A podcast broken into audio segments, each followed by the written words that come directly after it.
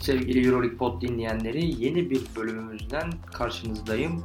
Bugün Euroleague'in yapısıyla alakalı bir konuşmamız olacak. Euroleague'de en baştan başlamak üzere 18 takımla oynanıyor. Lig usulü şeklinde de devam ediyor. Bu 18 takım kendi aralarında sezonda 2 bazen de 3 3 kere maç oynuyorlar. Sonrasında da bu 18 takımdan 8 takım bir üst tura yükseliyor. O ilk 8 takımda kendi aralarında 1. ile 8. 2. ile 7. 3. ile 6. 4. ve 5.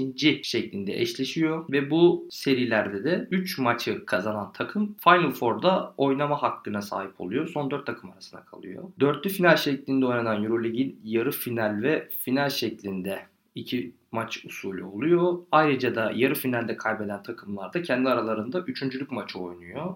Ancak bu son üçüncülük maçı olayı artık bu sene biraz değişebilme olasılığı ihtimaller arasında. Yönetimi yani Euroleague yönetimi üçüncülük maçını kaldırmak amacında onun yerine Euro Cup finalini oraya koyacaklar. Yani şu anda düşünülen şey bu. Plan bu şekilde. 18 takımlardan 18 takımın 12'si A lisansa sahip ve bu takımların sözleşmelerindeki süreye kadar da Euroleague'de oynama haklarına sahipler. Yani misal diyelim ki Fenerbahçe'nin 3 senelik bir A lisansı var. Fenerbahçe Euroleague'de 3 sene boyunca oynayabiliyor. Ancak yine bir sonraki senede oynayabilmesi için A lisansındaki şartlılıkları yerine getirmesi gerekiyor. Bunun da zaten onların da yapılarını ileriki zamanlarda anlatacağım. Farklı programlarda bahsedeceğiz. Şimdi B lisansı takımlarda ve A lisansı takımları bir ülkede toplamda 4'ü geçemiyor. Yani misal diyelim ki Türkiye'den örnek verelim. A lisansı ve B lisansı olan takımlar en fazla 4 takım olabiliyor. 5. takım katılamıyor. B lisansı da aynı şekilde tek sezonluk veriliyor.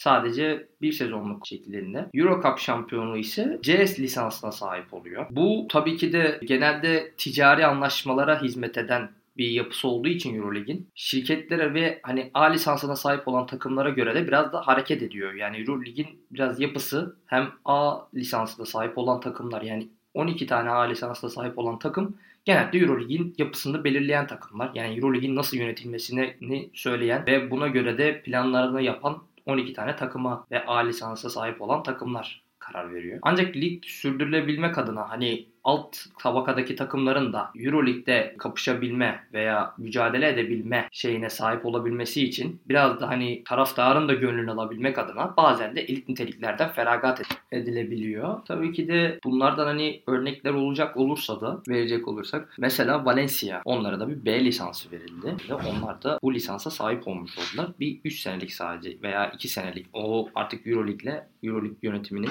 Valencia ile yapmış olduğu bir anlaşmanın gereği sonucuyla ortaya çıkan bir durum. Bu şekilde oluyor Euroleague'in yapısı. Tabii ki de bu işte dediğim gibi elit niteliklerden feragat edilebiliyor bazen bu takımların da katılabilmesi için. Öncesinde mesela Bayern Münih'in C lisansı vardı sadece. Hani belli bir katılımla katılabiliyorlardı. Euroleague'in izin vermesi durumunda katılabiliyorlardı. Veya o 12 takımın da onay görmüş olması lazımdı. Onay gördüklerinden dolayı ve bu sene özellikle de bir playoff serilerinde Milano'yu bayağı bir zorladılar ve ondan dolayı yani A takım lisansına sahip olabilme haklarına aslında sahip oldular. Şu anda Euroleague yapısı Euroleague'den de bir görüşme halindeler. Belki de A lisansa sahip olabilirler yakında. Bu bölümlük bizden bu kadar. Dinlediğiniz için çok teşekkür ederim. Kendinize çok iyi bakın.